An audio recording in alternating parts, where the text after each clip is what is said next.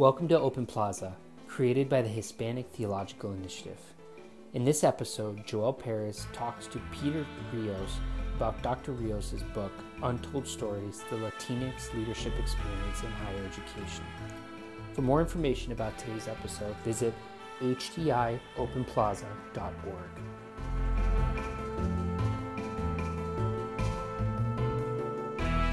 Welcome to another episode of HTI Open Plaza. Today we are meeting with Dr. Peter Rios, who just wrote an, wrote Untold Stories: The Latinx Leadership Experience in Higher Education. Uh, my name is Joel Perez, uh, Joel Perez, uh, whatever your comfort level might be.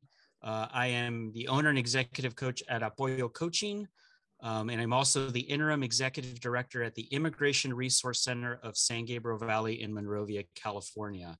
Uh, I will be your host today, um, but let's uh, meet Dr. Peter Rios. Uh, just a little background with uh, about uh, Dr. Peter Rios. Uh, he is a lecturer at Penn State and founder of Peter Rios Consulting. Peter has worked with diverse organizations, including businesses, religious institutions, government, higher education institutions, and nonprofits of the in the areas of diversity, equity, inclusion, and belonging, leadership development, and organizational change. You can find out more about uh, Dr. Rios at www.peterriosconsulting.com. Welcome, Dr. Rios. How are you? Thank you, Dr. Perez. Good to be here with you. Glad to be together. Y saludos a todos. Yeah, yeah. So we have a few questions. Uh, get get to know you a little bit and and and your book hear more about your book and um, how you got started. And so I, the first question i want to lead with is what inspired you to write untold stories? Yeah that's you know that that's a good question in terms of how does this even start? Um, it, it, started basically with, with my own experiences um, as an executive leader um, in institutions uh, colleges and universities particularly in the Council of Christian Colleges and Universities, also known as the CCCU. And um, while I had some uh, wonderful opportunities and um, also growth, you know, and leadership development opportunities, I also uh, was struggling in terms of having uh, experience um, bias, discrimination, and at times some oppression. And just mm-hmm. really wondering, you know, am I the only person going through this? Is it just mm-hmm. because it's me? Is it because I'm Latinx, Latino? Or are other Latinos, Latinas, Latinx, and other people of color experiencing these types of um, encounters? Now, you know, if you know the literature in higher ed, um, leadership and other organizational theory and leadership, you know, literature, um, there's a common theme uh, many times about people of color and but but i, I didn't want to assume that you know and so that's how um just really you know thinking through like is this my own experience or others and so that was really the birth of the project okay i was reading your book and by the way uh, for those of you who have not picked it up you should go out and get it um, it's available either at the publisher or Wipf and Stock uh, or Amazon if that's where you prefer to shop, or Barnes and Noble. Uh, it is available. But I would encourage you to make sure you get a copy. But uh, as I was reviewing your book in preparation for our time together, I, I highlighted a particular sentence uh, towards the end of the book where you say, you know, you talk about being driven to discover some type of closure and healing for yourself. Um, say more about that as it relates to this particular project that you took on.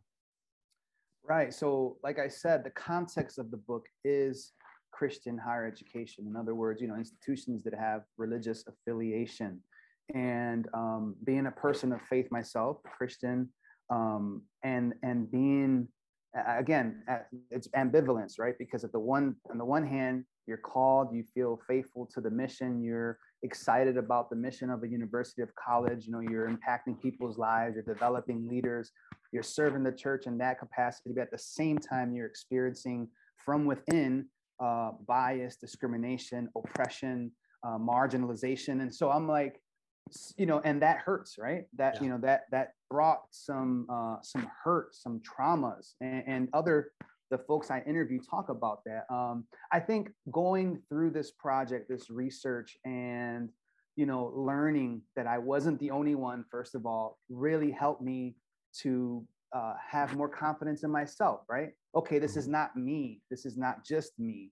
Um, and and um, uh, hearing the experiences of these other leaders. And by the way, these leaders who had served in these spaces way longer than me, right? Mhm, So if you add up the years, it's like I think a, more than 140 years of experience in Wow, wow. higher education leadership. So Mhm. you know we're not talking about just anyone, right? No es cualquier cosa. So um, so so that really brought closure. First of all, like get, building my own confidence. Okay, it isn't just me. Others have experienced this, and then talking out with these you know competent uh, leaders about um, their experiences, but also what strategies they have taken. You know, so somebody talked about self care and, and also really knowing how to unplug from the context. And even though it is the call, it isn't your whole life, right? And Right. so you need to be fed into comunidad, right? And your Mhm. community. And, and then, so that all has helped me to take kind of like a full circle of my own leadership, my own self development, you know, self leadership in terms of self care, in terms of, um, you know, spending more intentional time with God and, and, and, and getting fed there. Um, also being conscious of other people who may be coming up in the ranks and uh, empowering them, you know, and, and what, what I have received now I'm giving it like, it ain't you, you know, like you're doing what you can. And, and I mean, don't get me wrong, you know, at times we can be, you know, uh, an issue, right? So, Mhm. but, but that's not the case in this area. Um, and so I think that has been healing. That has been Mhm. really healing. Now, I know you've also been in higher ed, so you've got your own stories and you've been an executive. So Yeah, Yeah, I was actually gonna I was gonna uh, share that uh, right now because as I was reading this book, I really saw myself in the story. Right, um, Mm. I have over have worked in higher education over twenty plus years in various roles. I started off as a hall director, uh, or you know, living on campus with the students in in, in the residence halls, the dorms. And as a Latino, uh, I myself, a graduate of a CCCU school, um, which uh, all the participants you interviewed were um, leaders at CCCU schools. And then I myself have found myself leading at CCCU schools. So I saw myself a lot in in in your participants as you met with them, uh, seeing myself in that story, which is really powerful for me um, because it, of course, I resonated. Right, I, I could I could see their struggle because I felt it. I've been there, uh, and now outside of higher education looking in and some of my coaching clients in christian higher education trying to navigate that space of what you will later talk about you know the code switching being a chameleon. What does that mean? Uh, self-care is a big topic for me and my clients and trying to help them um, you know come to some level of being good at taking care of themselves separating themselves from their work so it ha- so it doesn't have a negative impact on their mental health and physical well-being.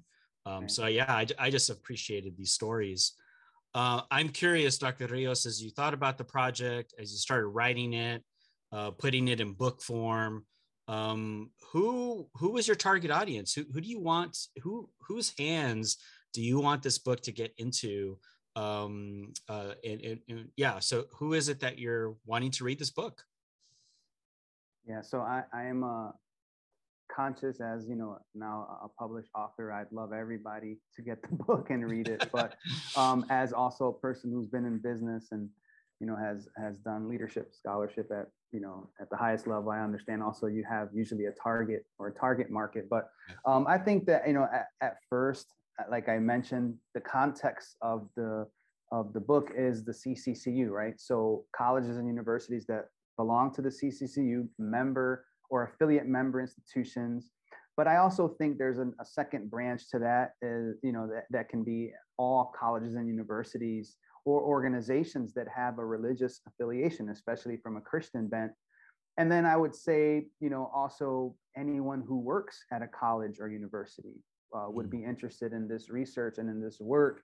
And particularly if you, you know, if you're Latina, Latino, if you're thinking about enrolling in one of these schools, I think um, you need to go in with your eyes open, right? And and what are the uh, possibilities? What you will encounter, um, and I think that you know, especially you know, I would I, I really want the because I think that you know the bottom line is that we didn't just write it to get this information out to vent or you know mm-hmm. this is true scholarship data at its essence showing what's going on in this context. And so i would say that the majority culture right? You know uh, the white leaders you know that are presidents provosts vps um, I, I really you know would would love for them to read it to to discuss it to you know invite others to be a part of this conversation. But but then let's think strategically you know how are we going to you know if we're really um, looking into the, the demographic shifts of the united states. The one of the fastest growing student populations is latinx besides other students of color.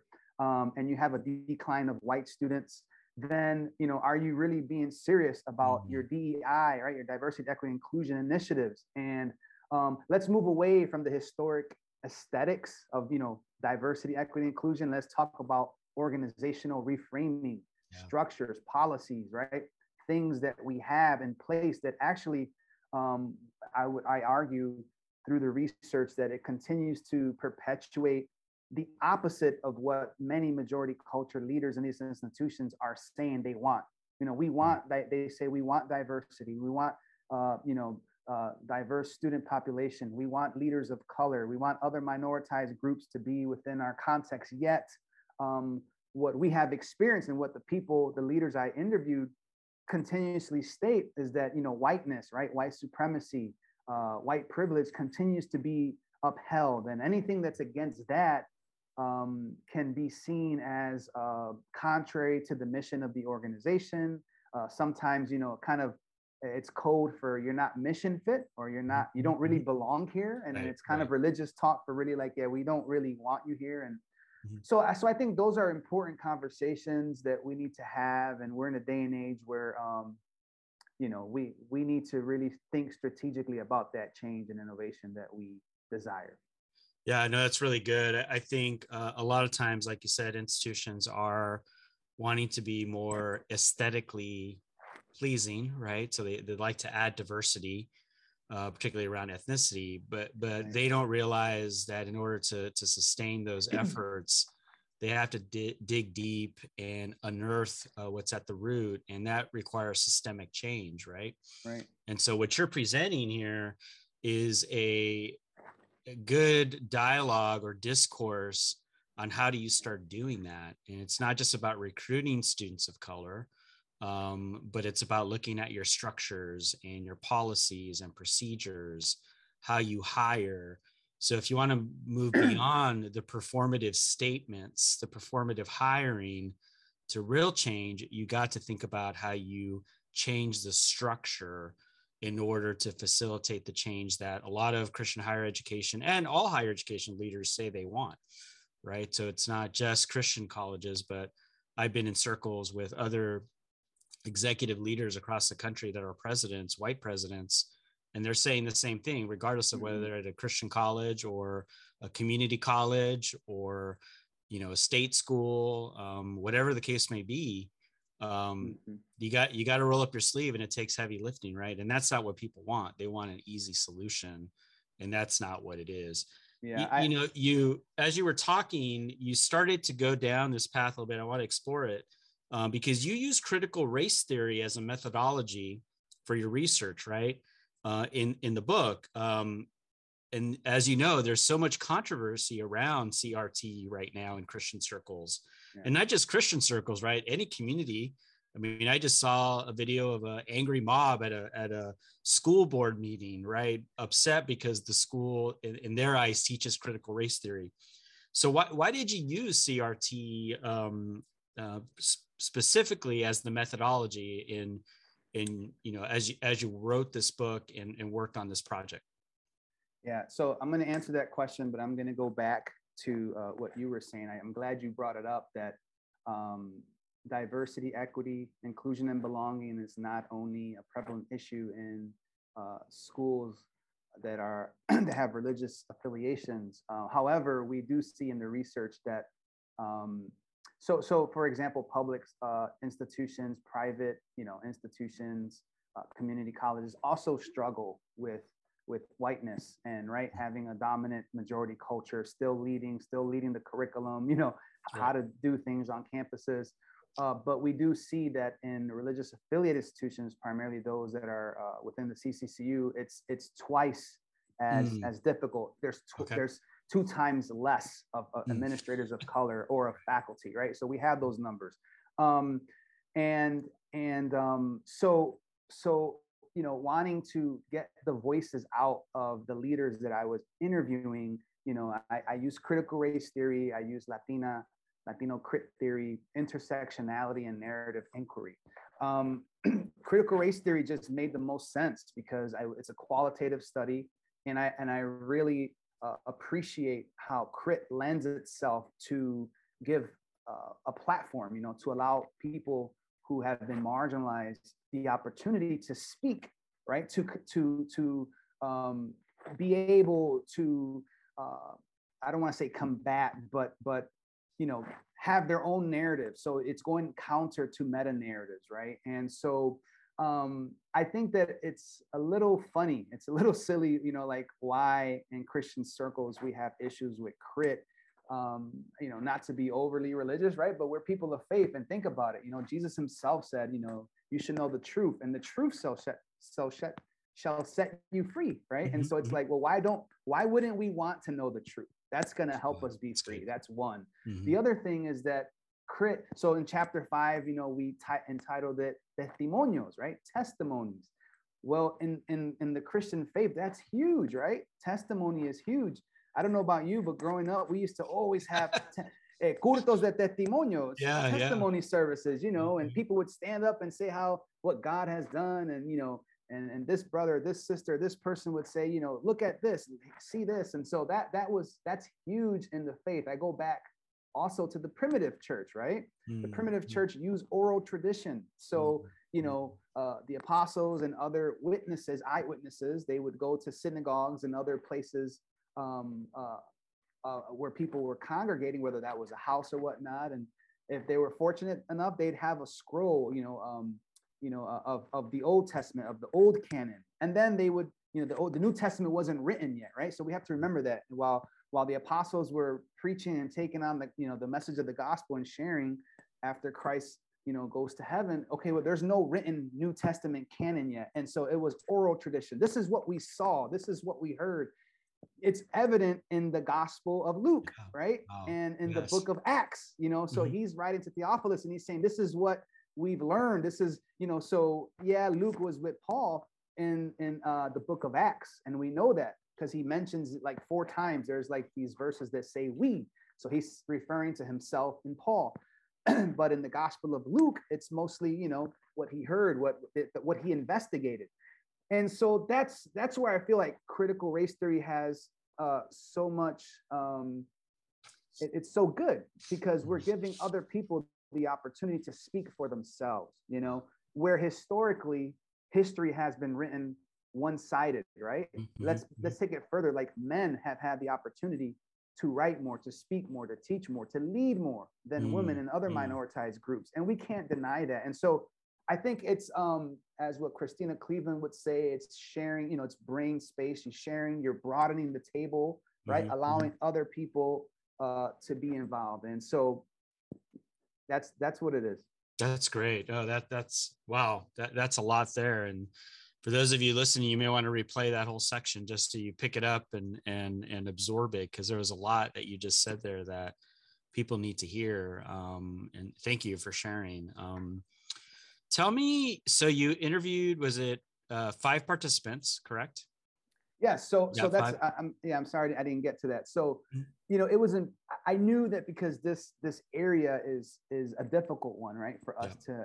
to, for us to uh, manage. So I like what Miguel de la Torre talks about in, in several of his books about when you are challenging power, profit, or privilege, it's always going to be some trouble, right?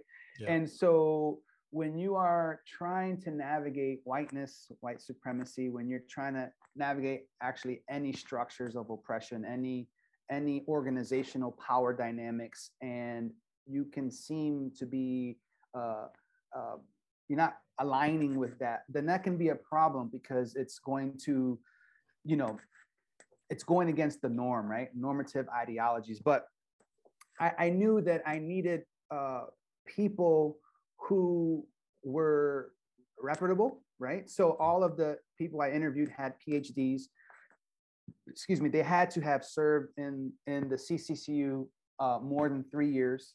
They were all deans or above. So I'm talking about deans, provosts, vice presidents, etc.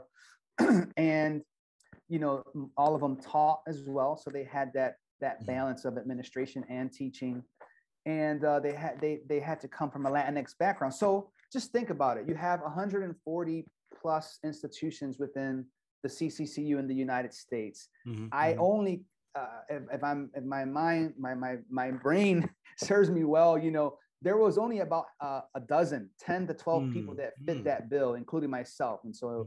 you know, um, half a dozen that I got a hold of uh, agreed.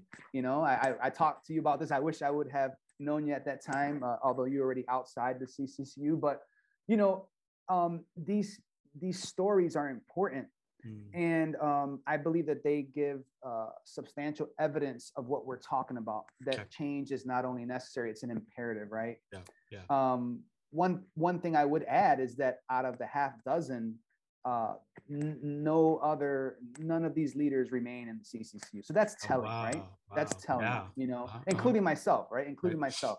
And, and I spoke about this with uh, one of the leaders uh, in Christian higher ed, and the person responded with, "Well, maybe the it's the work is too hard."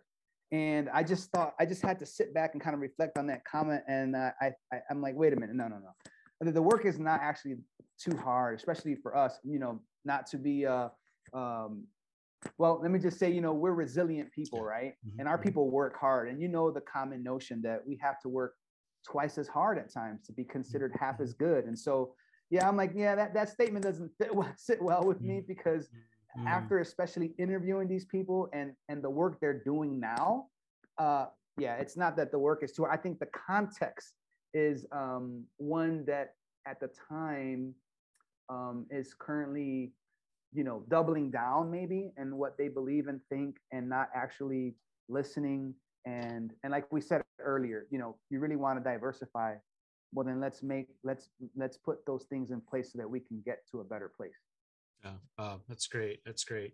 Yeah it's telling that you know majority of the people you interviewed are no longer at a cccu school um, because well not the majority all of them all of them. Okay yeah sorry all of right. them. Uh, right. that is telling right there right as as to the work um the fight that we have to take on um be willing to take on the toll it takes on us uh emotionally physically and you know one some of the work that i do with clients is is being clear about what their values are mm-hmm. and particularly for people of color or the clients i work with family is a big value right and if your job is not aligned with your values, you're not operating all cylinders. So, um, so generally, when I do some leadership development work, as we talk about values, and then we realize, or the client realizes that the values are not aligned with the organizational values or the or the role, the values of the role. So they we end up moving to a career coaching conversation that this may be not the best space.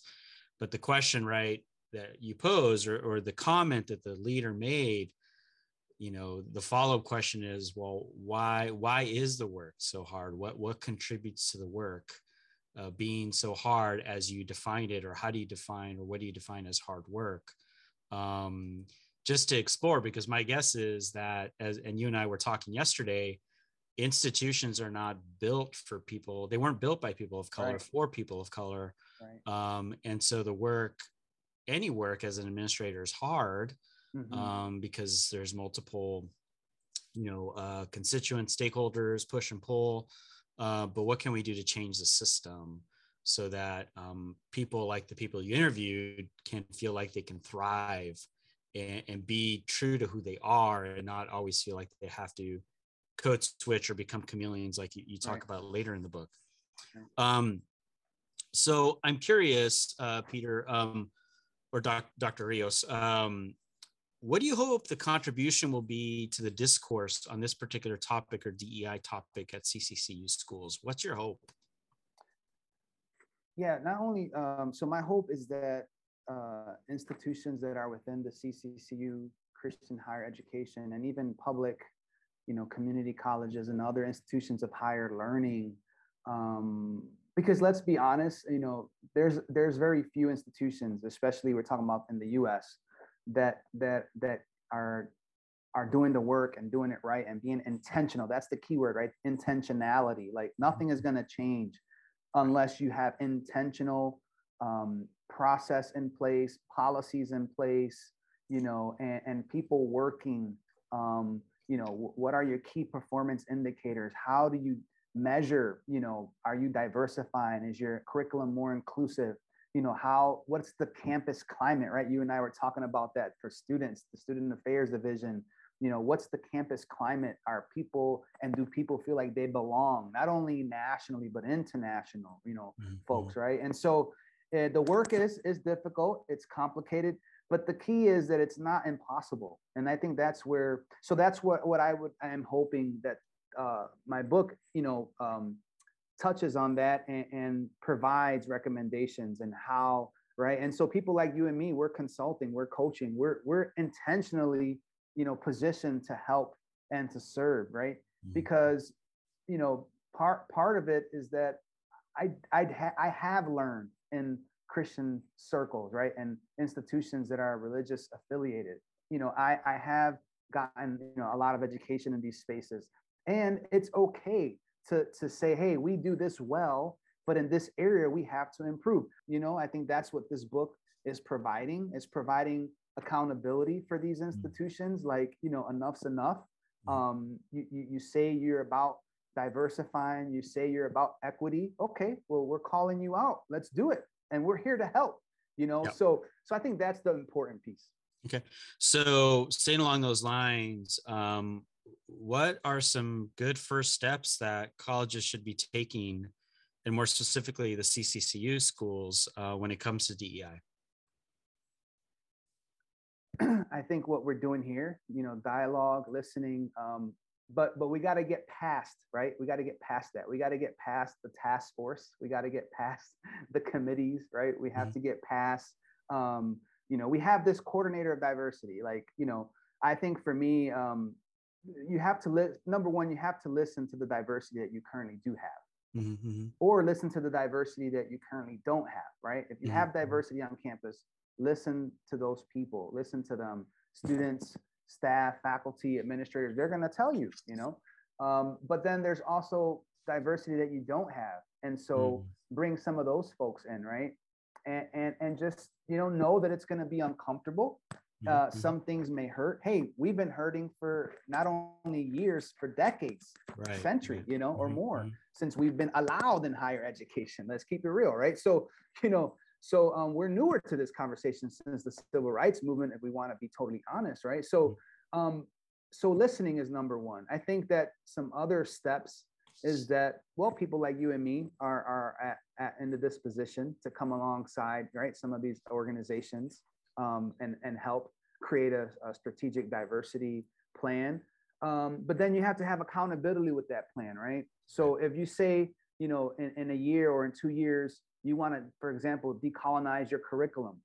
Well, those are going to be difficult conversations because right. you're dealing with other antiquated structures and ideologies, you know, mm-hmm. um, policies that that we're going to have to touch, and those are sacred cows, right? And so, um, I think that having a chief diversity officer is no longer like not an option. You need a VP and chief diversity officer who reports to the president, right? Mm-hmm. Um, at the very least the provost but i would say that person needs to be on the president's cabinet and the provost leadership cabinet why mm. that person is thinking all day every day on how we can be more equitable mm-hmm. why wouldn't you want that person on your team and at, at the table mm-hmm. um, that person however cannot do everything so right. that person is going to need a budget go ahead yep. you want to say mm-hmm.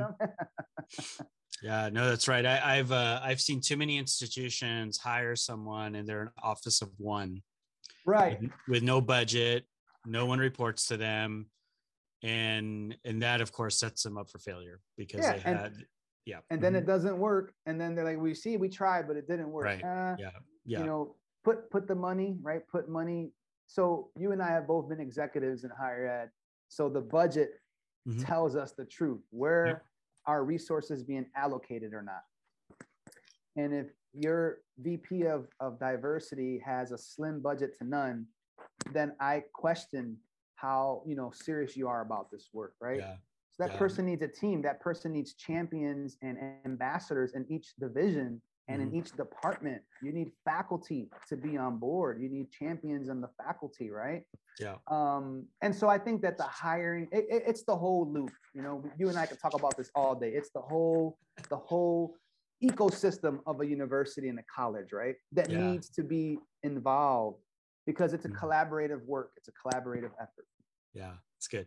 You identified nine themes from from the work, right? From your research, and and I want to spend time. I'd like you to talk more about the this theme of chameleon and code switching leadership that you uh, picked up from the interviews. S- say more about that. What does for for for folks who are listening, watching, who may not understand what code switching is or have never heard of the term or even chameleon in this context? how would you describe these two terms and then what does it mean uh, for or what did it mean for the folks who were interviewing to code switch and be chameleons and then also how does that generally Im- have it, the impact that that has on individuals that are in leadership roles Right. There's a lot there. Um, and that's even an area I would love to continue to do research and potentially, you know, even write another book. Um, but, you know, talking to these leaders, um, I, I, think of Tomas, you know, he, he, Mm. he, he mentioned how, and you can read this in chapter five, he mentioned how it, it's challenge, leadership is hard regardless. You Mhm. know, you're black, white, Asian, woman, and other, you know, eh, leadership, leading and serving is hard. But he, he, he's saying, you know, when we're serving and leading in these predominantly white institutions, these PWIs, um, you know, it, sometimes you may be stepping into a context, a division, uh, department where you're the first person of color the majority culture has ever had as a leader, right? Mhm. And so he's like, you know, I have stepped into places and they they have felt hostile and Mm, he's like so how do i how can i be myself but yet touch their language their vernacular their their way of being and doing right and so he said I, he compared it to being like a chameleon right so the cham- a chameleon is a little animal that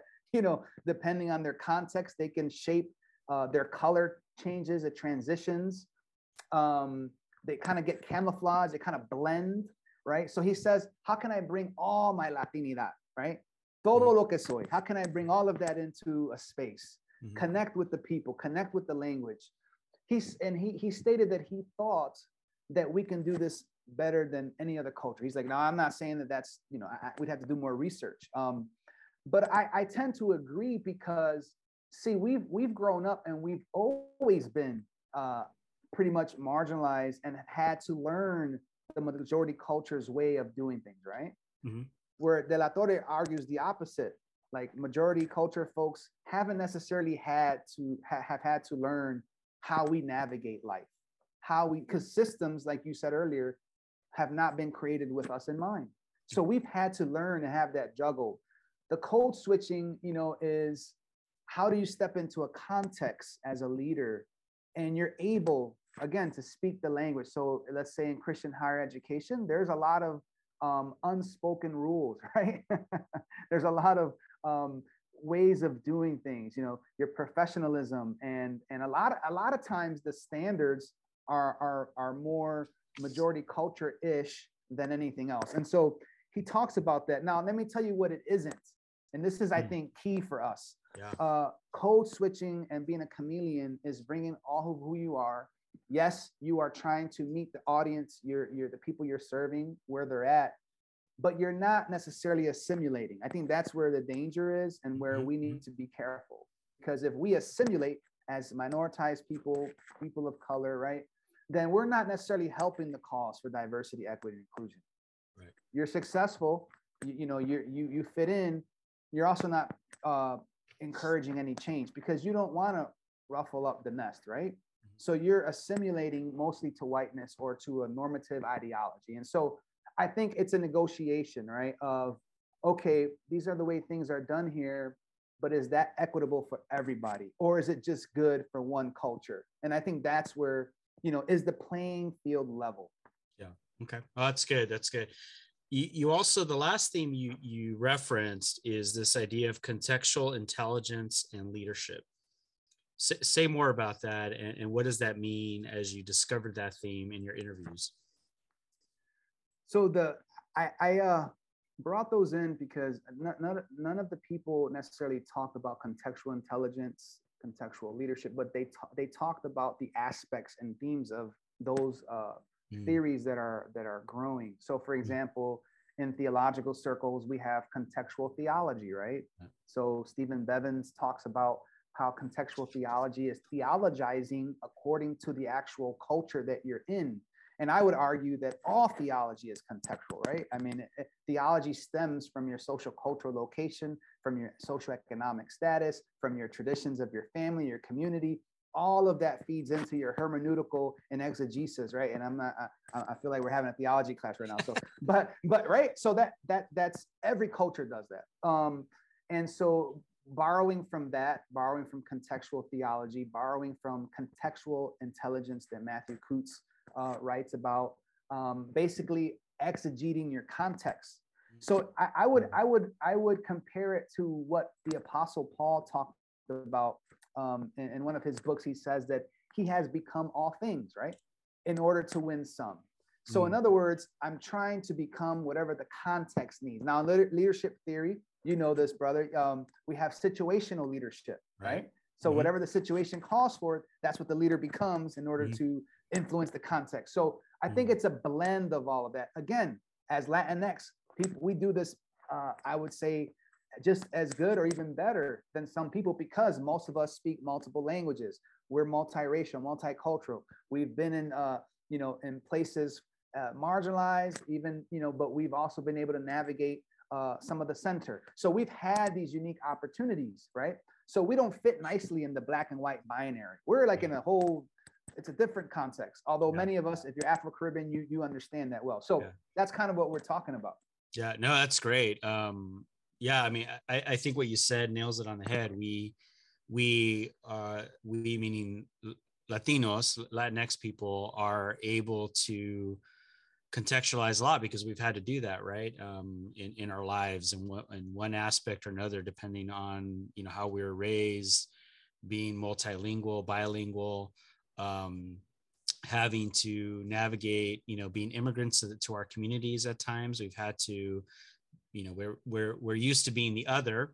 And in order to be successful we've had to you know adapt to our context in order to be successful.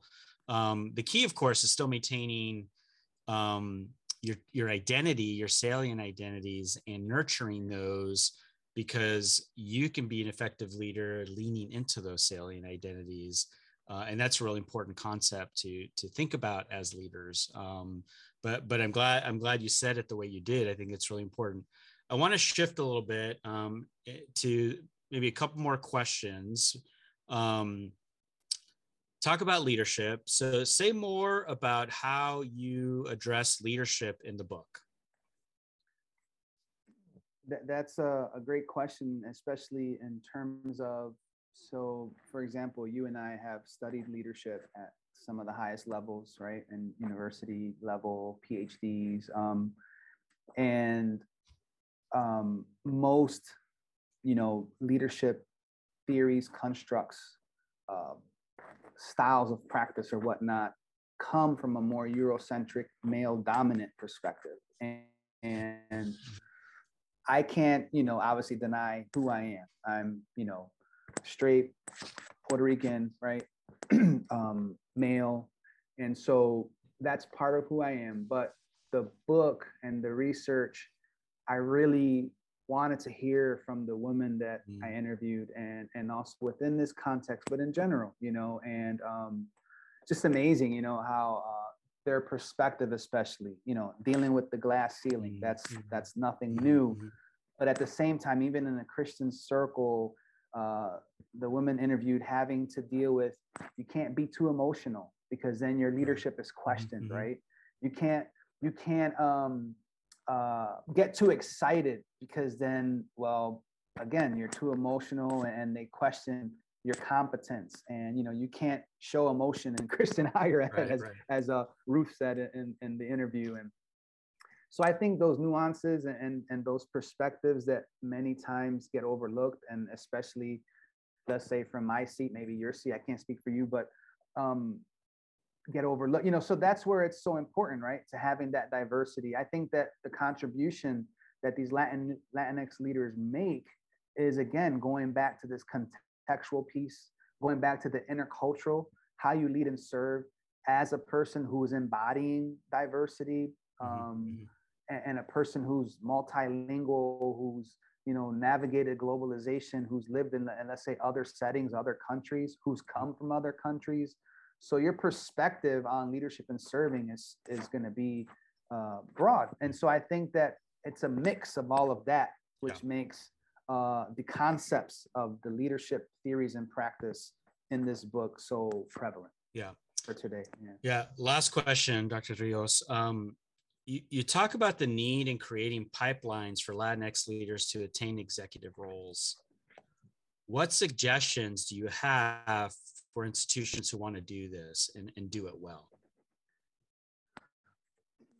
So we talked about, you know, speaking to the uh, the folks that you have on campus. You know, mm-hmm. um, you have a lot of uh, students of color. Identify, you know, some of those students that have um, that have shown capacity, that have shown leadership capability, that have proven themselves already by taking on responsibilities at whatever level they're at. Mm-hmm. Sometimes we have staff members, faculty, um, maybe uh, directors, right, who are not yet at the executive level, but they're showing that they can handle anything you give them. and within this type of environment, again, they're juggling not only the normal uh, stressors of higher ed, which higher ed, nobody's saying here jobs and you know and service and higher ed is easy. It's not. It's difficult. Mm-hmm. But at the same time, they're also dealing with all the other cultural you know um, issues that that occur in in some of these uh, campuses. So I, I would say develop those people, create a mm-hmm. program. You know, you can groom some of those folks. Um, obviously, there's a danger in some of that because then you're trying to groom them to be just like uh, right. mm-hmm. your your own culture and your own way, and so then mm-hmm. they they there may not be as much challenging. Mm-hmm. But I think that, you know, overall, uh, creating a pipeline from within, I think also, you know, higher ed institutions and organizations in general at times can be very uh, siloing, right? Like just in these silos. And you have to think outside, you know, think outside the box, uh, connect with networks that you're usually not connected with. So mm-hmm. now today there's a bunch of different Asian, right, Latinx, you know african american i mean there's just so many networks so many societies so many organizations. Um you know hti is one of them right? So i mean like there's already there already exists all of these opportunities these rich resources that as an institution and lead and leader of these institutions you can connect with.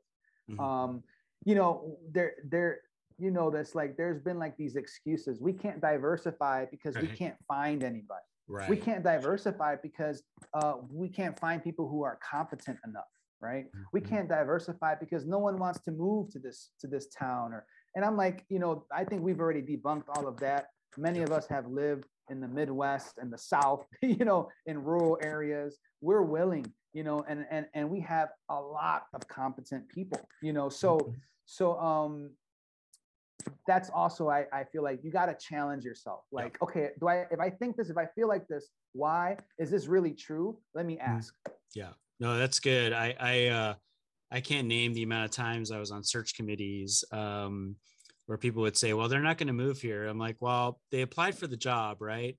They're in the they're in the pipeline they know where we are so why are you saying they won't be willing to move here if right. you ha- we haven't offered them the job so right. um and search committees do this not i mean for i mean it's it they're notorious for well well they're not going to take the job we're not going to pay them enough um and and i'm like they're in the pipeline they applied for the job they know the salary range um, let's get them through the process and if we want to hire them we offer them a job and we do the best possible to put roll the red carpet out and we make it hard right. for them to say no um, and so that's the right that's the attitude search committees hiring managers need to have instead of like well you know this guy's not going to come because we're you know we're a rural community or there there's no other people of color here um, and so and I would say, well, let me worry about the recruitment piece. Mhm. Um, that's my job. That's why I'm on the search committee. But don't rule people out because you have this this bias that's already in your head, and that's where you know the, the how how implicit bias can impact uh, a hiring process, right? Right.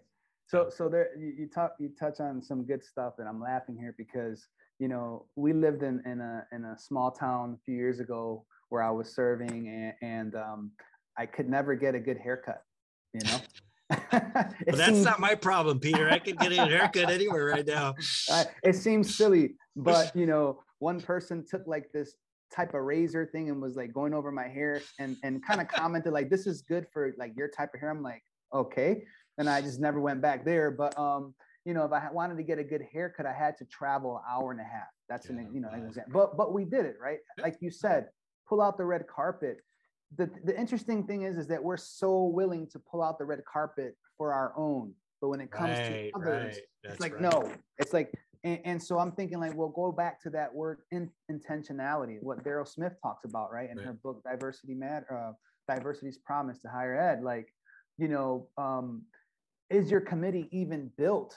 You know is, if it's all majority culture all men like how are you going to recruit diversity? You know how are you going to recruit what you don't have there's other strategies right if you're Mhm. recruiting faculty well recruit uh, diverse faculty in clusters don't bring one person right, hire right. three five ten twelve Yeah, right. and bring them in as a cohort so that they are their own support system Yeah. um, i think that things like that is how you invest into the now and future and and let's just do away with the excuses let's just do away you know with and and, and a lot of times i think it's just fear right yeah, sure. fear of the unknown, fear of, and so when, and I would say a message for people like us and other people who are going into these spaces, be conscious of that.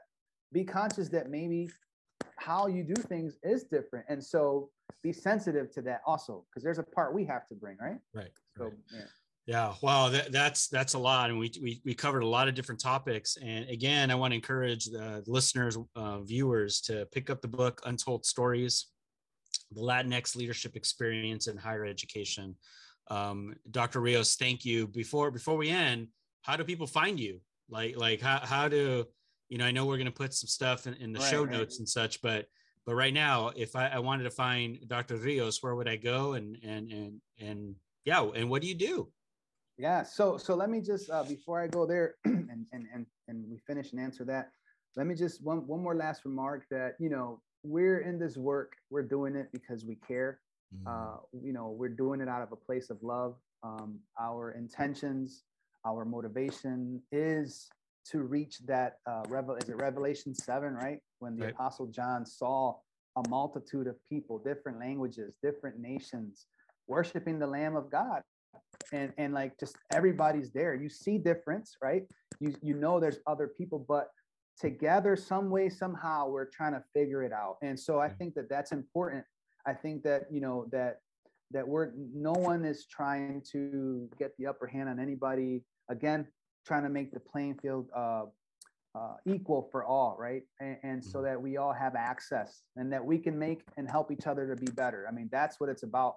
The Mm, body of christ is supposed to be exactly that Yeah. a body so we're we are supposed to become one right? And Mhm. so i just want to just mention that because Yeah, sometimes in this great. work it kind of be Mhm. like feel negative Yeah. no it's not negative we we want to grow together we Yeah, want to work that's good. together we want to you know bless one another um but yeah uh, you can find definitely uh, get more information uh, at our website at uh, www.peterriosconsulting.com that's peterriosconsulting.com um, on our website, you can learn more about our services, about different industries we serve.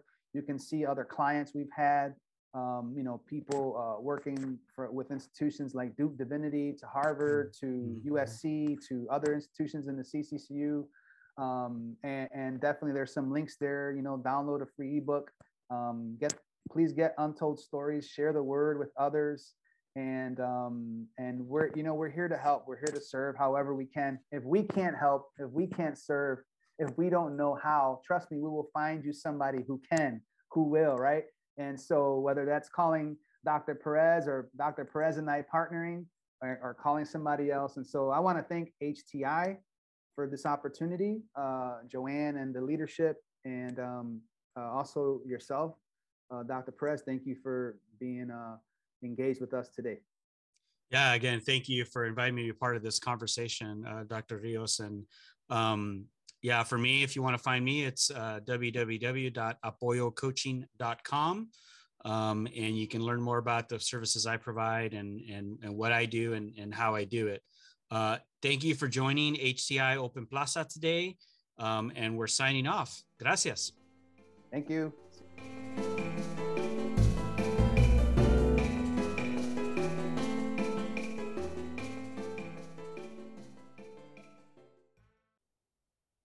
This has been an HTI production. For more information, visit us at htiopenplaza.org. The Hispanic Theological Initiative provides Open Plaza as a public service. The views expressed by the guests are their own.